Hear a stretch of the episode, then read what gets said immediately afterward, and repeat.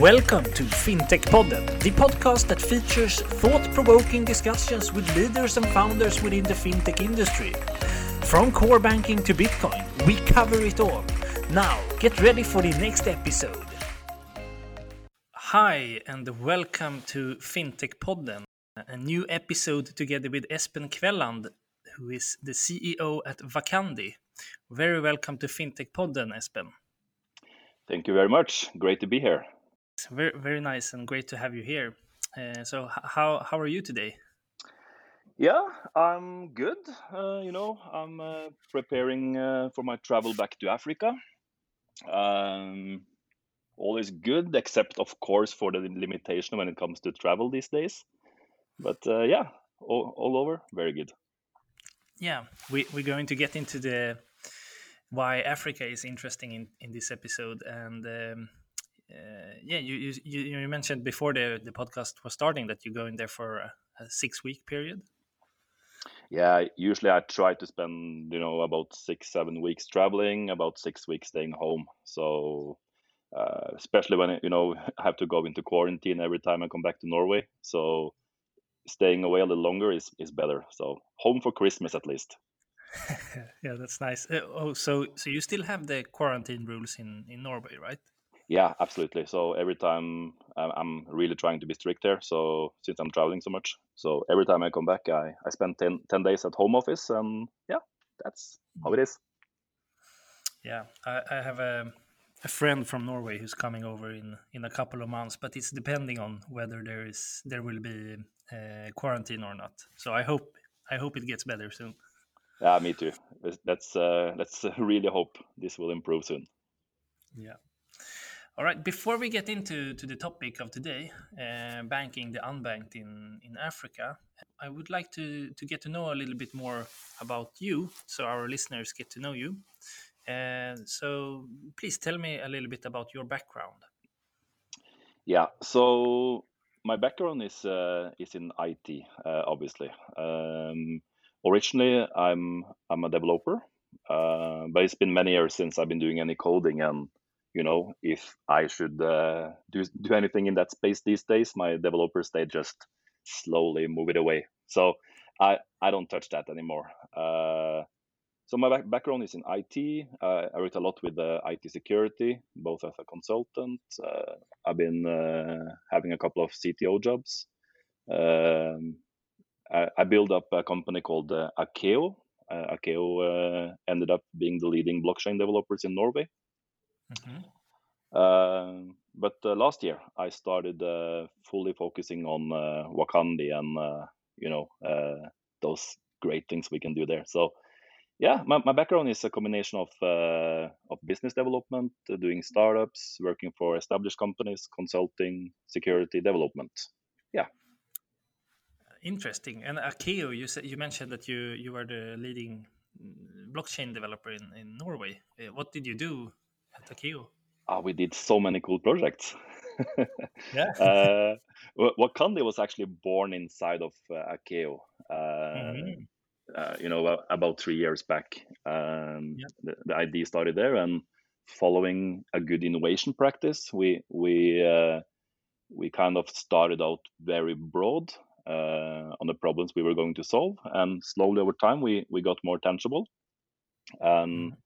and um, yeah, so we we also built a lot of other blockchain projects. We we did some of the first ICOs that was done in mm-hmm. the Nordics when that was all the hype. Yeah. Uh, we're working a lot in the green space.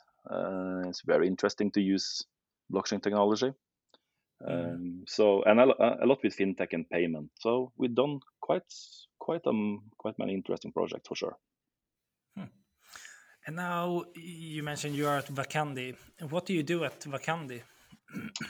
Yeah. So as every startup, uh, every entrepreneur know, you you you know you, you're becoming somewhat of a potato when you're you know you can be used for everything. So my my days are you know very very very varied in in terms of uh, what I do. Mm-hmm. Um, and having some employees in Norway, a lot of subcontractors in Africa, uh, still Akeo are developing uh, for us. So we outsource that part from Wakandi. hmm Um, so it's a very mixture of uh, of tasks that my day are filled up with. Uh, and recently, we're also meeting with a lot of investors. Um, so yeah, it's uh, cool days with uh, a lot of challenges. And yeah, we're gonna talk more about Wakandi. And uh, but before we do that, I would like to, since you since you are active in Africa, can we get a little deep dive into the situation in Africa and, and how fintech is is looking in in Africa today? Yes. So kind of to to understand more of Africa, um, and when I say Africa now, I, I'm referring to sub-Saharan Africa. That, that, that's the area where we are currently focusing. Mm. Um, the the society is highly cash driven, uh, and what a lot of people don't realize is that you know cash is extremely expensive. And l- let me just you know elaborate a little bit more on that, because Yeah, for, for the government to to uh, to handle that huge amount of cash, uh, just the pure logistics around it is enormously expensive for them, and a lot of these uh, countries are poor countries to start with. So th- this is a kind of uh, an angle that that we we tend not to think so much about that how how uh, expensive and, and hard it, it is for these countries to to handle uh, that amount of cash. Uh, a, a lot of the actual cash have a very short lifespan because you know it's it's handled very very hard. It's handled very, uh, you know, it, it, gets dirty and, it gets uh, destroyed. So the, just the logistic of handling that enormous amount of cash is challenging. So that led to this mobile money coming into Africa. Uh, we, we don't have the same in Europe, um, but it's kind of a third way of money um, you know, in, in, Europe, we can have our money on in the bank account, or we can have cash in our hand. Mm. Uh, in in Africa, they also have mobile money, so you can go to to um, one of these. Uh, they, are called wakalas, kind of a small store, and mm. you can you can um, uh, you know you, you, can add money to your to your wallet there. Uh, so those two things that you know you you you are highly cash driven you have this mobile money um, operator coming up with with these wallets uh, th- that has led to some challenges some problems but also opportunities. That that's how we see it. So uh, the problem for the population here is that it's still very expensive. Uh, a lot of the basic uh, basic financial services uh, basic banking services if you if you will are still very expensive. And that's especially hard when this when this a lot of the population are well low, low income and very limited when it comes to options.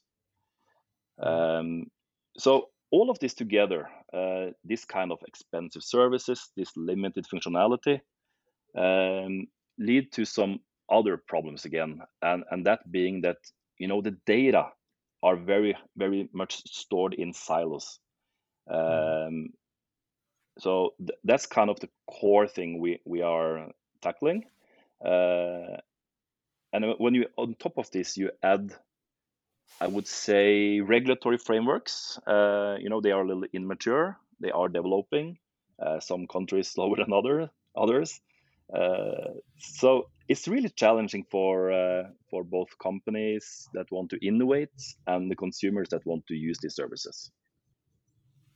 Hmm. And and why has it become like this? Why why did the Africa jump over the services that we have had the last couple of decades and directly to mobile? I think this is very much uh, uh, because of the you know banks and other companies they implement their infrastructure then mm-hmm. they don't usually follow up with new upgrades like the next versions of things. They usually end up leapfrogging and, and jumping over a lot of the development that uh, rest of the world has uh, has done. This is especially for a lot of the developing countries. We are trying to use that as uh, as an advantage today. You know that they have very old infrastructure. The APIs are in many cases really bad, really old. It's hard for them to to offer anything looking like open banking or anything like that. So we are trying to to use that as an as an opportunity to to have them leapfrog and and uh, move into a more modern way of thinking. Mm. Nice. And uh, on on your homepage, you, you you talk about the the unbanked in Africa. Um, for the ones that that are not uh, really into to the term unbanked, what does that really mean? Well, usually it's it means that they don't have access to a, to the formal financial sector at all. Um, there, there are also some some people talking about people being underbanked.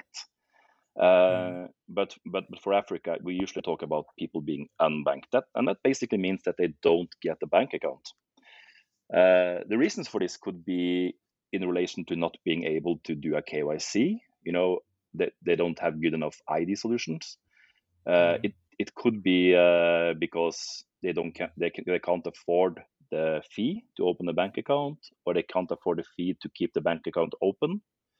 Um, or it could actually also be in, in relation to their living in rural areas and and there's very limited uh, uh, bricks and mortar banks available. So th- mm. that has kind of led to this uh, mobile money coming up as a viable option. And because you know coverage is is rather good in in the rural areas.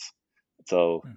th- that's kind of w- w- why we have gotten this mobile money revolution uh, coming into africa. And, and i can often read about like a certain number of underbanked or unbanked in the world. Do you have any numbers in africa right now? How does it look yeah the, the world bank operates with uh, uh, around 350 million people uh, in the sub-saharan africa Wow, um, that's a um, lot of people. It is a lot of people. I, I think I heard somewhere that it's about you know just a, under twenty percent of the total number of unbanked people in the world are living in sub-Saharan Africa. Mm. So it's really an area where we need more uh, innovation and, and new services. Yeah, and, and this must make uh, the whole situation for you uh, at Wakandi to come there and, and do things uh, very interesting since it's a it's a, it's a really growing country. Uh, yeah, absolutely, and and I don't think I ever worked with uh, with any product or service with a product market fit like this. Is hmm. uh, you know the interest we are getting is just enormous.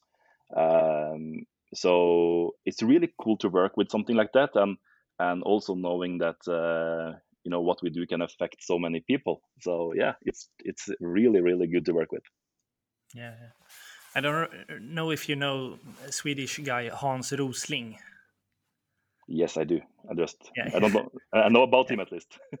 Yeah, yeah. He died a couple of years ago unfortunately but he he often talked very passionately about the growth uh, and the improvements of africa and proved people uh, that that didn't believe that it was such a uh, improvements happening in Africa.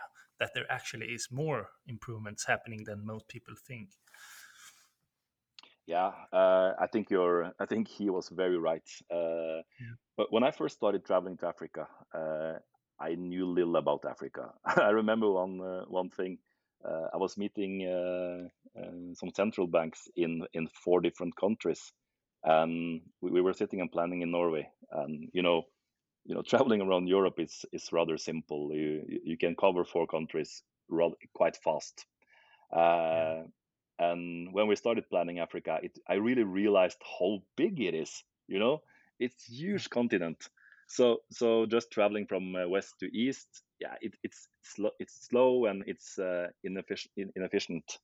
Uh, but coming down there, you know, I was amazed on on how far they have come in, in, in many areas.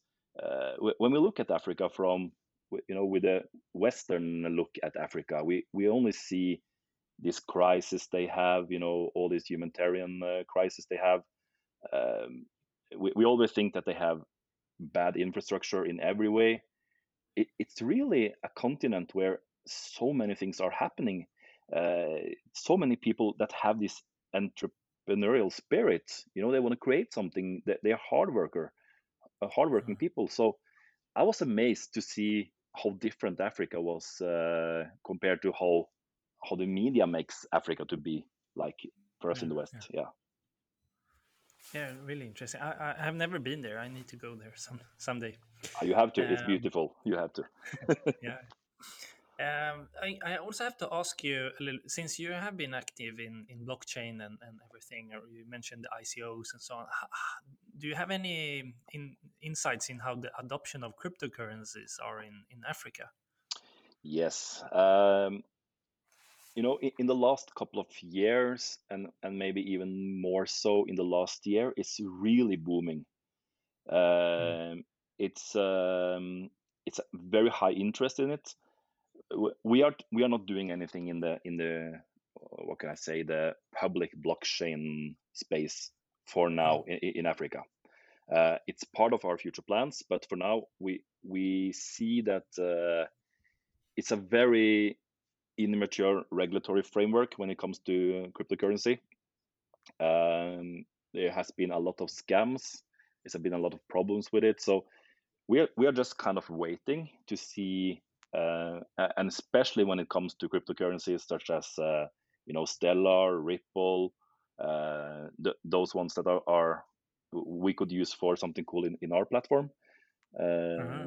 But it- it's it's been really Bitcoin has been the thing so far in, in Africa. That, that- that's what they heard about, and and uh, I, I get that question a lot. So so you, you guys ha- is this a Bitcoin platform? Or they are asking me things like that. So Yeah. i i even the central banks they, they have a very you know active um, uh, attitude towards it but hmm uh, seeing some some real um, you know new regulations coming in this space uh, we, we still have to wait for some countries are are moving but um yeah it's for for the population it's re- they are really interested in cryptocurrency Hmm.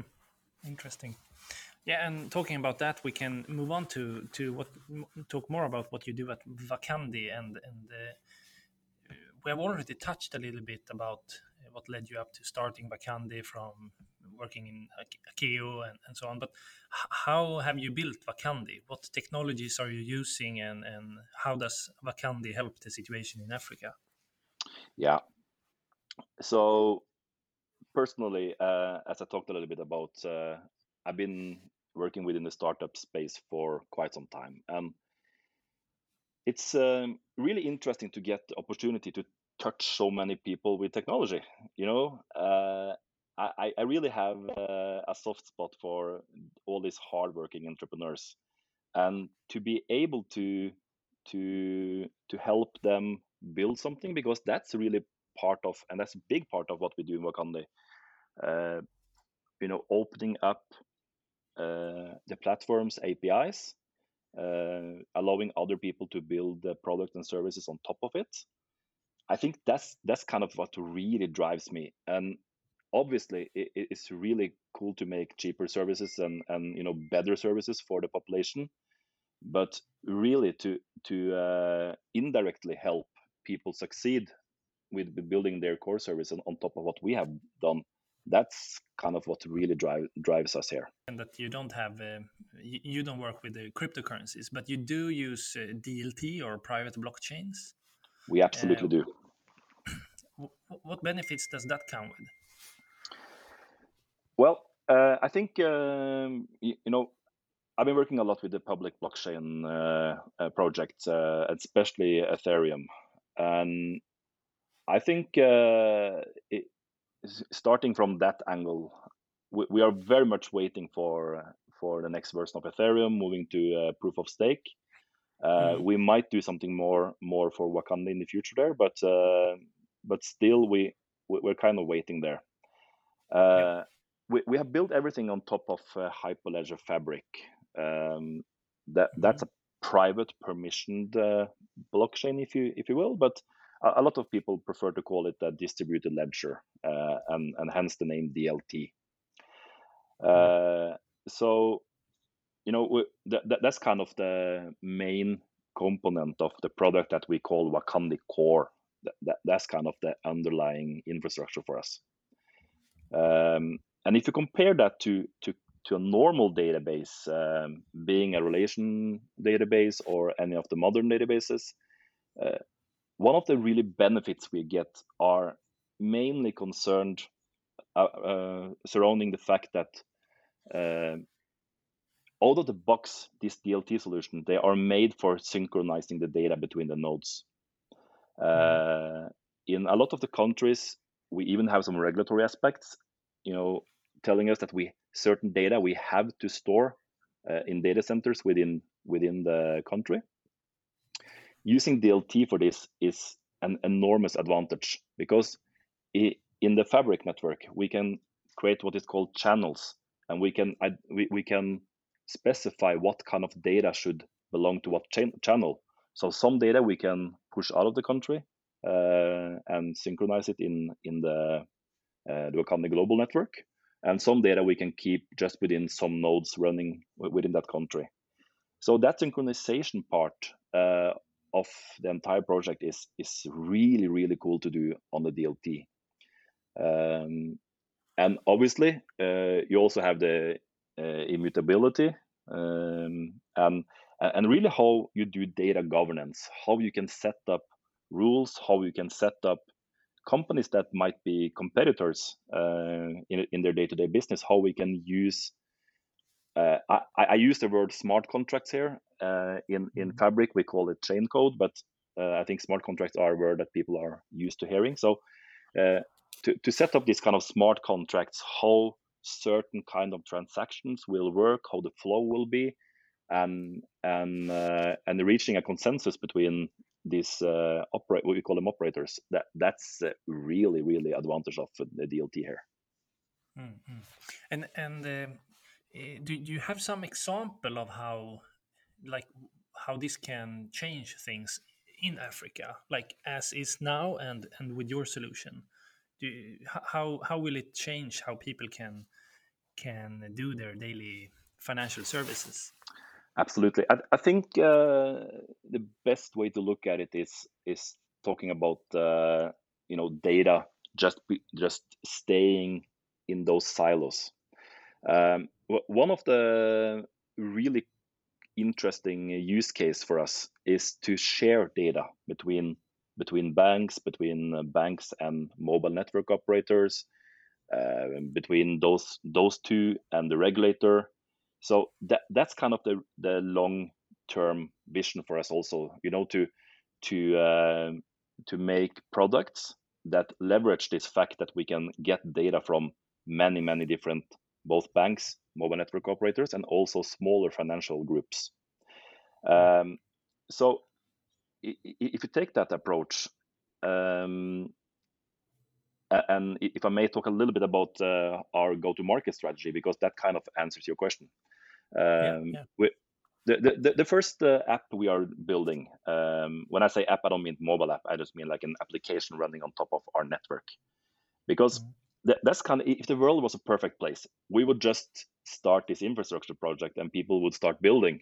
But it's not really that simple. So our go-to-market uh, strategy is very much concerned around the fact that we need to create some services ourselves. And the first service we are building, uh, we call it Credit Association Management System. So it's a service for for uh, IFGs. It's called informal financial groups, uh, and that's how a lot of people get access to to some kind of basic banking services or basic financial services. It's they are everywhere in Africa. They, they you, you can call them saving groups, you can call them lending groups. There are different kind of microfinancing companies in, in this space. So that that's a huge area. Just in South Africa alone, there are more than 800,000 of what we call stokvel groups. They are a certain type of IFG. Uh, so we are we are addressing this market in the first uh, pilot uh, and leveraging this kind of technology for them. You know, in the Wakandi core, building this uh, application on top of it. It's re- it would really be hard to do it without using DLT uh, because we have to set up you know we, we have to make some some other kind of database synchronization we had to make them talk together through some web services it, it would have been really hard and when the trust between these banks between these mnos and banks uh, yeah sorry about using the mno word but that's mobile network Mm. operators yeah, yeah. Yeah so when the trust between these parties are so low uh, it's really helping us to, to build this kind of um, this kind of uh, relationship uh, using DLT. Mm. So yeah, that was a long long answer. Yeah, but it's it's good. I mean, uh, you- you're sort of connecting the the different actors through We your are. platform in Africa, and Yeah. uh, I think it's it's really interesting. Um, but I must ask you how how is it to come from a small country like Norway or Sweden, where I live, and come to Africa and and, and offer services like this? Is it challenging, or is are you being welcomed, or how does it work? That's a big one to answer. Um, I I think working within the startup space for so so long now, uh, my biggest challenge has has been exactly what you just mentioned. Mm. To to really grasp and understand and and, and you know address this enormous enormous different culture. Because the technology thing that that's something we we you know that i'm not worried about that. We we we solve it. We keep on working on it. It's it's taken me a couple of years to really understand the culture uh, in africa uh, to, to answer first uh, your question if you're welcome you're always very welcome. You know they they are in so friendly. They, they you know they, you you always have a positive meeting and that's also kind of the problem uh, because no one says no. They are always Mm. positive. And there's a saying in, in many african countries that there's no negative meetings. So the, the, the like when i started traveling there i was like i was so enthusiastic because i was sure that we have closed these contracts in the first meeting because everyone was like yes yes yes. When, when, can we move? Uh, it's taken us a couple of years to, to get to where we are. Um, uh, we you know slowly we we understood that uh, we had to use more partners uh, on the ground to make sure that everything didn't stop every time we went back to Norway. Uh, so it's very much uh, manual in terms of you, you don't put up a web page and people convert to customers. You, you have to meet with everyone. You have to sit down with them and you- have to spend time on it and you have to be on the ground. So for me personally, uh, I live about half my life in uh, in Tanzania. I have an apartment in Dar es Salaam. Uh, you know, I'm learning learning the local language. I'm learning the Mhm. culture. I really spend time understanding and and and it's also respect for their their local customs and local culture. So I spend a lot of time understanding this, and that's been a big challenge because I'm a tech guy. I'm I'm used to just you know addressing the challenges with with tech and you know architecture and, and, and how we solve it, but uh, taking in that that culture difference and challenges that's been that's been a big challenge for me but it's cool that we are finally we're, we're finally there now we're we're starting the pilots now uh, we have a six month uh, period in front of us where we will actually launch our first product so it's really interesting times Yeah, I can imagine that. Um, and and moving on a little bit to to talk about more about the future. Uh, you have already mentioned some of it, but what what, uh, situations or uh, future scenarios do you see with the, the fintech space in Africa over the, the coming years? to really have an interesting discussion about that we have to talk about libra uh, we have to talk about um, you know how how it started with Facebook uh, buying WhatsApp. Uh, WhatsApp is installed on every mobile phone in Africa. Uh, Mhm. It's it's it's the it's the app for communication. Uh, when when Facebook will launch their Libra products inside of WhatsApp, because that's rather obvious that they will offer this as a payment service inside WhatsApp. That that will challenge so many of these younger startups working within the space. Mhm. Unfortunately, the main focus on fintechs in Africa for a very long time has been exact, you know, on making payment solutions. So a lot of them will will lose their income based on that. You know that Libra will just take these markets. That's how I see it personally. Uh, for, for, for us, we have a different approach, and we are trying to to kind of think of Libra as a rail for us. Uh, we, we, will, you know, our platform will help these banks uh, become integrated with the, the Libra network. We we're trying to we're talking with a lot of entrepreneurs in, in Africa, and we are we are kind of trying to you know tell them about how we see the future, that they might need to change their business model. Uh, a lot of countries in Africa don't have uh, this kind of payment service provider license that they are calling it something different, uh, but mm. it's, it's kind of the same thing. Uh, and, we are trying to talk with them and, and tell them that they need more innovation. They need to do things differently. They need to offer something more. So I think that this will be the main driver uh, in Africa moving forward to see how Libra will uh, will launch. Um, I, am hoping that uh, we will have more services in, in, in, that space, you know, like Stellar or Ripple, or, or some of them will also succeed. But mm-hmm. uh, I think the move that Facebook did with buying WhatsApp was um, that, that that's a so big one. And uh, when you when you're able to just go into to WhatsApp and and send money uh, instantly to whoever you want, uh, that that's going to be a game changer. So for us, we are taking a very active stand and, and position on how we can use it as an opportunity. Uh, for a lot of the payment uh, companies that are just focusing on that, I I really think they need uh, to think think differently on it. Mm. And and I have to ask you then, like we have seen Libra, um, the announcement of it a little bit more than a year ago, and and and and then we have seen regulators uh, they, they have some challenges with regulation and and big corporations like visa mastercard leaving them and so on. What what, what do you see with libra? Do you do you think it's uh, it's coming live in in some near term or? Well that that uh, evening that uh, that libra uh, launched their first version of the white paper, uh, I was actually in Ivory Coast. That's mm-hmm. West in Africa, and I was yeah. Um, I was having some meetings the next day with uh, with four different banks, and it's interesting to see how the banking sector are following along on, on the Libra project. Uh, because the next day they, they knew about this and they did, started discussing it already on day one after Facebook released their, or sorry, Libra released their um, white paper. I think they did something very smart. I don't know if, if it was on intention or what, but releasing the first version, uh, as as you said, brought on a lot of regulator, you know, to to address some of these um, things that they wanted to do. And when they when they then about one year lo- later released the second version of the white paper, they addressed many of these things that that they got a lot of uh, negativity on.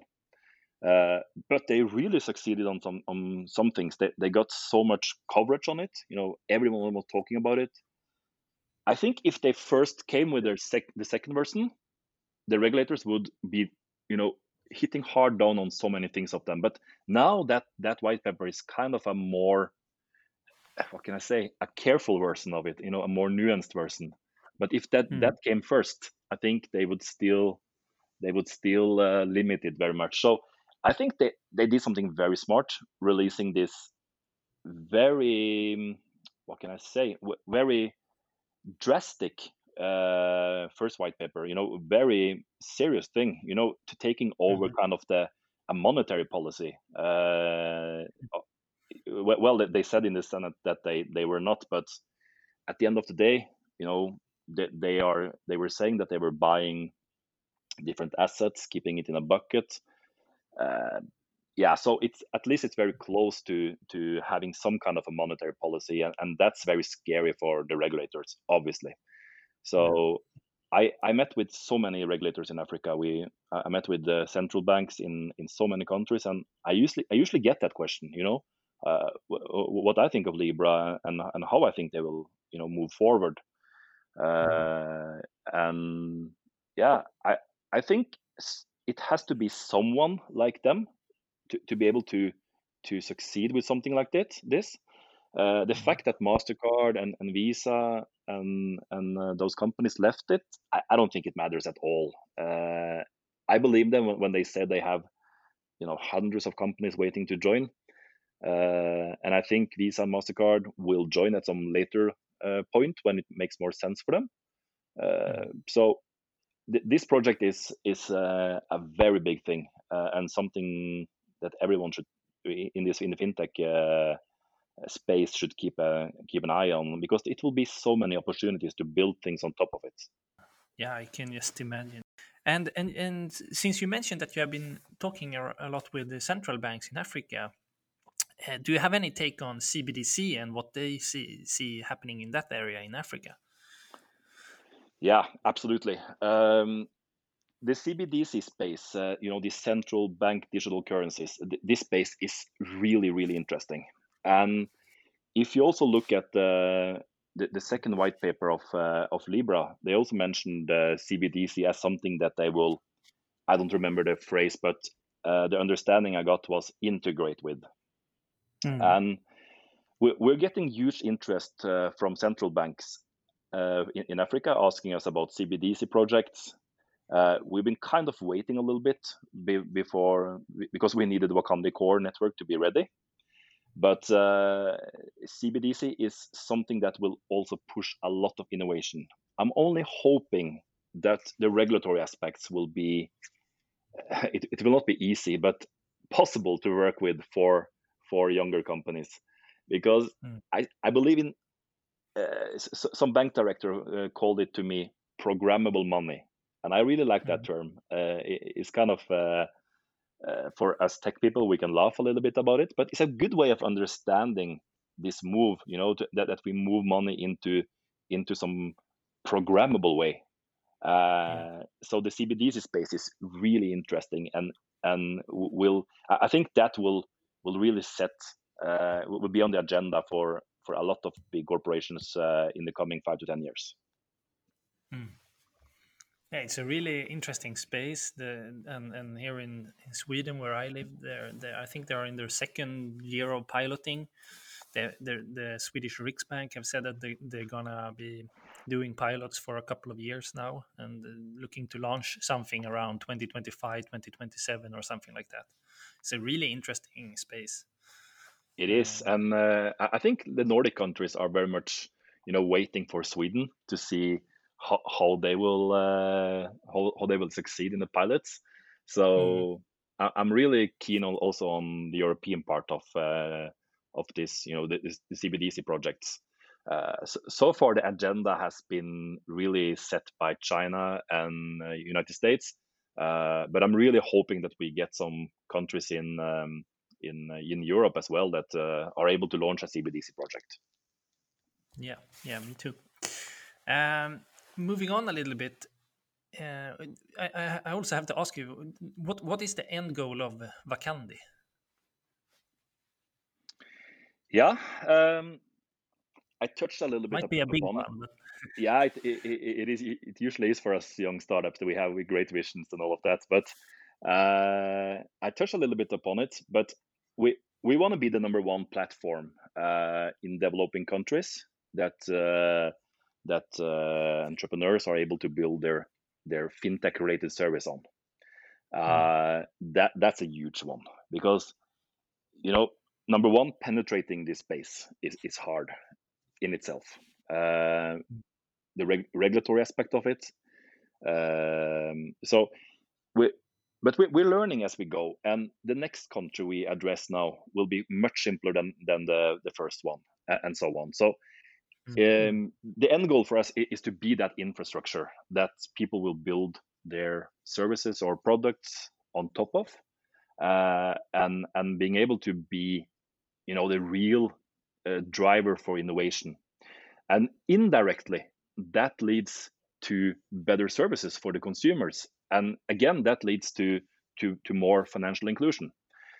So we we believe that we, we need to do the hard work first, and we have done it for a couple of years already. So we we kind of uh, overcame the first barriers, and now we the, the, proof is in the pudding. We we need to do a couple of services ourselves.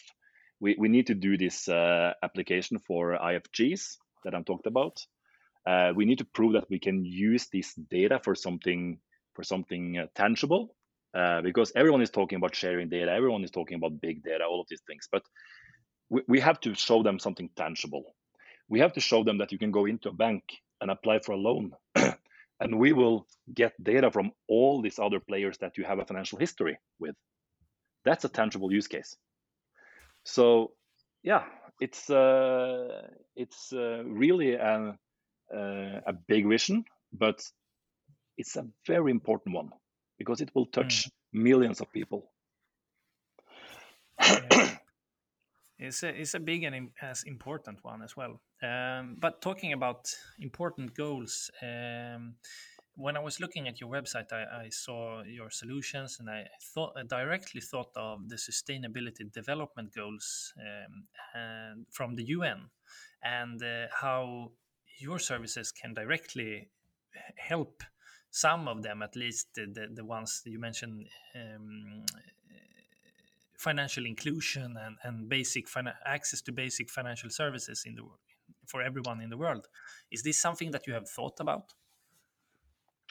We have absolutely thought, a lot about it. Um, uh, let, let me answer it by by you know telling a little bit about why we haven't addressed this much and we don't focus much on it on, on the web page Mm. Um, and I, I, mean no no disrespect for all, all the companies that that have a different approach. Um, but for us, we've been focusing on two things, and we're we're you know we're insanely focused on two things. That's number one was to succeed, you know, technically wise. That's done. Last year in November, we went in, into a beta. Second one is commercial wise. Because if we don't succeed on those two things, uh, being good for the world doesn't really help us. We have to make something that that will, you know, be economically wise. You know, we have to make something that will actually make money first. Then we will address all of these uh, other more softer values with uh, with our product.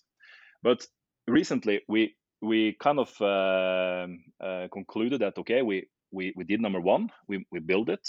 Uh, we're on very good we, we reached very far on, on the second part when it comes to commercializing it.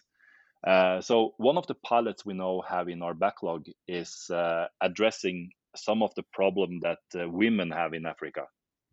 Uh, so we recently signed uh, a contract with a municipality in in Tanzania, and we will help some of the women groups being able to, you know, sustain their income better. Being able to to um, uh, track their money. Uh, I can't really say too much about it, but but uh, we are moving into a space where we will take on more of the more of the you know tangible um, problems in, in, in that space, and mm. we might even also be more active towards organizations such as uh, you know the different aid organizations and, and such but we, we just saw very early that a lot of startups focus, focusing on these things too early they get kind of they spend all their time on it. So mm. we, we, we took the approach let's just focus on these two things. We build the technical stuff we we, we succeed with commercialization and then we will um, kind of interact more with all of these different organizations within in that space. So mm. yeah. Yeah. Very interesting and uh, sounds like a a smart move. Espen, I have to ask you also, how have you been getting funding for for for Wakandi? Yeah, that, that's an interesting one because um, uh, you, you, know, taking that approach, just focusing on building, uh, you, you, really need good funding. So we we were very very lucky to to get um, a very early, uh, very good investors. So uh, and th- that in combination with uh, with very you know efficient uh, developers on and, and companies delivering services to us, we have been able to kind of reach very far w- without taking on any external funding. Um, just now we we're moving into um, to you know we talk with a lot of venture capital funds now, uh, kind of preparing them for for us that we will be coming back sometime next year when we have are done with the pilots. Uh, we recently got some quite good funding from Innovation Norway uh, that helped us a lot, um, and it, has been tempting to to kind of go out and, and start raising money for this uh, for this project for for quite some time because you, always have the question, what more can I do with more funding? But mm. We we kind of kept we kind of kept to our plans and and uh, we just now recently started talking to to external in, investors and you know the the feedback we are get, getting are great. Uh, and we we do understand that it, it will take time with these uh, VC funds so uh, we we know that we need to spend a lot of time on them and and preparing them. So we started now preparing them for for um, a big round that we will do you know probably next summer or something or or spring or something in norway so mm. then then we are done with the pilots and we are ready for just scaling on that uh, on that pilot so yeah that's uh, uh, we knew early that uh, that we needed good funding and we were able to get some some investors that kind of shared our our thinking on it that we didn't need to go out and uh, I, I joined a couple of conferences talking about Wakandi, uh, but that's kind of it. We, we've been very, very low profile. We, we wanted to be able to build this without too much outside, uh, you know, outsiders taking focus away from what we should do. Yeah, yeah, yeah interesting. And and uh, I mean, time flies here. It's been really interesting so, uh, conversation. Um, I, I would like to ask you a more, maybe more personal question in the end here if if you were uh, to choose a, a, fintech player anywhere in the world, I mean, a, a, startup or a company or scale up or whatever you want to mention it, uh, what fintech serve or what fintech company would you would you uh, like to highlight? If and you cannot mention uh, Wakandi. Of course not. uh, yeah. So I really like what uh, Mojaloop are doing. Uh, they are um, a company that's backed by uh, Gates Foundation. Uh, mm-hmm. They are working within uh, within the same space as us. Uh, you might even say that we are com- competitors in some areas. Um, the market we are addressing is is so big. So I, I really welcome companies that uh, that share our vision with things and and look at it the same way. So Mojaloop are are a company that I really respect and I really love their work. So uh, I, I, have to pick that one. Ah, interesting. I've never heard about them. I'm gonna check them out. Yeah, you have to. They're not very visible in in the Western countries, but they're big in Africa. Mm. Interesting. And and uh, one more question. It's if you have any advice to uh, like entrepreneurs young or old who wants to get into the fintech space what what advice would you give them? Don't make a payment service. Because everyone is moving there. services. it will be so crowded. It will be the red ocean to be in. I mean if you're going to make a payment service you have to make something build on top of someone else if, if you're going to do that and you know use them as the underlying infrastructure. But make something make the next uh, the next level make the next innovation uh, make it better for the consumers make it you know yeah don't focus on payment solution. That would be my uh, number one because it's expensive it's crowded the margins will just keep on falling in the coming years. So so focus on uh, other problems because there's so many of them um, and look at developing countries it's a volume game, but the volume is mm. huge. Just in Tanzania, we have 56 million people. So like that, that's like uh, it's a huge, huge market to to go into Africa and and Latin America as well, and some parts of Asia. So think globally. You know, don't make something small for Norway or or Sweden. You know, find some some big vision, make it possible to to build something big. Uh, and again, don't focus on purely payment solutions mm. really good uh, advice, I think. Uh, I, I remember uh, a couple of years ago, I was in my previous job at, at uh, Tietoevry, I, I I was in the EBA, the European Banking Association, in a meeting, and, and one guy said, a banker, he said like, in five years, uh, transaction fees in payments will be dead.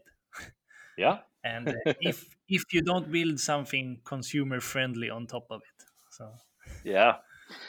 Well, we we, kind of been waiting for this revolution in uh, in Europe for quite some time, when you know open banking and all of that. So um, yeah. uh, it, it's a cool space to be in these days. And uh, but but I think um, we've been lacking to see services that really makes impact for consumers in, in, in Europe. And I'm waiting eagerly, and I'm hoping to build some of it myself in the future. So yeah. Yeah. All right, Espen, it's been a real pleasure to have you here and very interesting conversation. Likewise, it was great great to be here. Before we end, where can people find you and the Wakandi? Well, we I'm very very active on LinkedIn, so feel free to connect with me. I really love to hear about uh, and if I'm if I can help uh, if you're looking into the African market. Uh, I love to have a chat about it, and feel free to reach out to me on LinkedIn. Mm. We're we're also having uh, uh, Wakandi.com, uh, and the Wakandi name is obviously coming from the the Wakanda and the Black Panther movie. So Wakandi ah. is it's a really African sounding name. So it was yeah. Yeah, yeah, yeah. yeah, I knew it was something. I just didn't know what. yeah. All right, but thank you again, and uh, until next time, bye bye. Great stuff. Thank you very much. Bye. And that was it for today's episode. We hope that you liked it. Both I and Johan are very happy and thankful that you're listening to us. And if you like what we do here, please go into iTunes or whatever platform you're listening from and leave a review or a rate. We would appreciate that a lot. We will soon be back with another episode, and until then, have a good time.